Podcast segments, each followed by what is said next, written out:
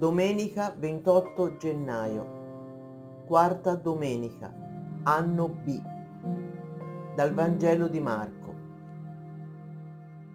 Andarono a Cafarnao e entrato proprio di sabato nella sinagoga, Gesù si mise ad insegnare. Ed erano stupiti del suo insegnamento perché insegnava loro come uno che ha autorità e non come gli scribi. Allora un uomo che era nella sinagoga, posseduto da uno spirito immondo, si mise a gridare, Che c'entri con noi, Gesù Nazareno? Sei venuto a rovinarci. Io so chi tu sei, il santo di Dio. E Gesù lo sgridò, Taci, esci da quell'uomo. E lo spirito immondo, straziandolo e gridando forte, uscì da lui. Tutti furono presi da timore, tanto che si chiedevano a vicenda, che è mai questo? Una dottrina nuova insegnata con autorità, comanda persino agli spiriti immondi e gli obbediscono. La sua fama si diffuse subito dovunque nei dintorni della Galilea. Il commento a questo Vangelo di Marco è del biblista Carlo Miglietta.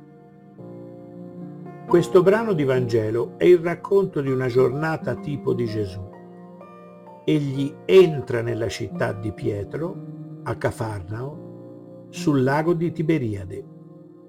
Qui insegna con autorità.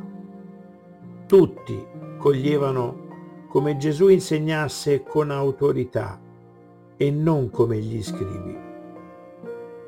Subito Gesù esplicita il suo potere con un esorcismo. Certamente l'attività di esorcista, cioè di cacciare i demoni, è un'attività storica nella vita di Gesù. Nel Vangelo di Marco, che è un Vangelo breve di soli 16 capitoli, vengono raccontati ben quattro esorcismi. E pensare che Gesù viene addirittura accusato al capitolo 3 di questo Vangelo di essere in combutta con Belzebù, cioè con il principe dei demoni. E anche un'opera giudaica, il Talmud babilonese, quindi contraria a Gesù Cristo, dirà che è stato accusato di magia per esorcismo. Nel mondo giudaico contemporaneo a Gesù, era credenza che il demonio fosse l'origine della malattia, della morte, del peccato. Il demonio quindi cerca di intimorire Gesù e proclama, io so chi sei tu, sei il figlio di Dio. E pensare che si dice che nel Vangelo di Marco i veri teologi siano i demoni, cioè sono coloro che rivelano proprio chi è Gesù. I discepoli invece non lo capiscono, mentre i demoni intuiscono sempre tutto. Ma Gesù gli intimò, dice il Vangelo. Il verbo tecnicamente significa anche esorcizzare. Nei rituali pagani c'erano dei riti magici, nel Vangelo mai. C'è la minaccia, l'ordine dell'esorcista e infine la reazione e l'effetto sull'indemoniato. La tradizione monoteistica non ammetteva altre presenze di fronte a Dio. Lo stesso serpente della Genesi altro non era che la più astuta delle bestie selvatiche fatte dal Signore. Nei Vangeli, a differenza della mentalità circostante, c'è un'estrema sobrietà sul demonio. È il modo con cui si esprime, secondo la cultura di allora, il male fisico e la malattia. I demoni sono però presentati come esseri intelligenti, che tentano Gesù, che parlano con lui e ne confessano la divinità. Ma il grande annuncio del Vangelo è che Gesù è venuto a portare i demoni a rovina. Egli è il più forte che viene a distruggere il loro potere e ciò è segno che è giunto a voi il regno di Dio. Il diavolo ormai non ci fa più paura. Questa forza malefica è completamente vinta, sottomessa alla signoria del Signore, nel cui nome è cacciato e vinto, e tale capacità verrà data ai discepoli, i quali constatano la caduta definitiva di Satana. Gesù viene quindi a sconfiggere il male, a liberare il mondo dalle potenze che lo schiavizzano.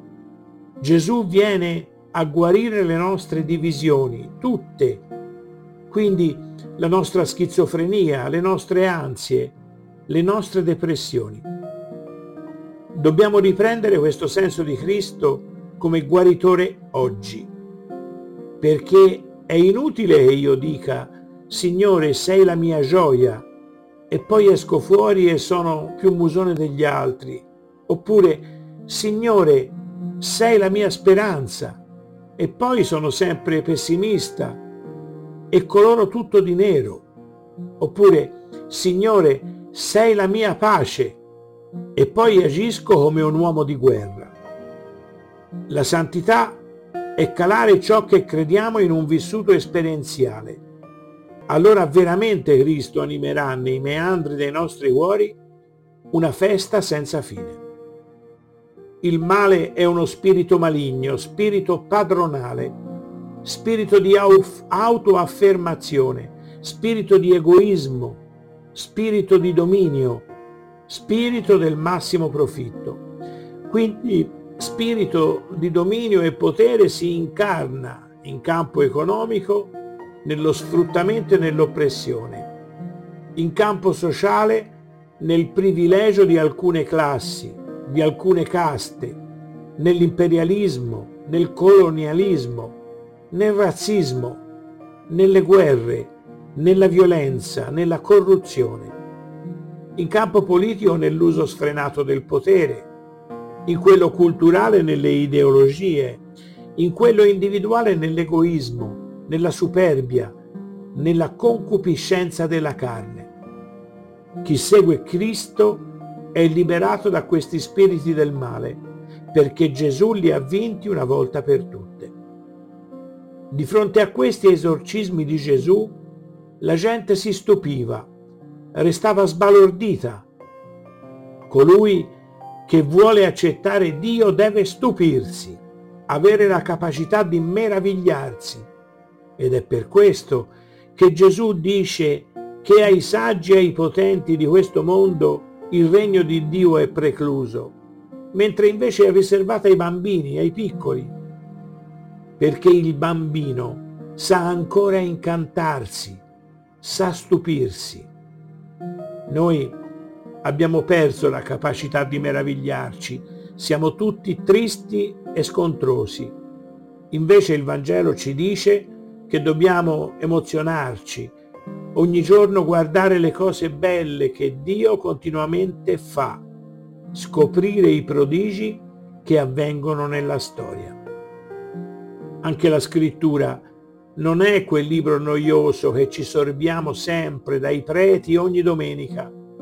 È un libro da leggere con sorpresa, nella meraviglia e nella preghiera se sappiamo stupirci di fronte a queste cose, se sappiamo meravigliarci, se sappiamo esultare, lasciarsi impressionare dal grande evento che è Cristo, allora veramente la scrittura, sua potente parola, diventa per noi notizia di libertà. La misericordia di Dio è all'opera sempre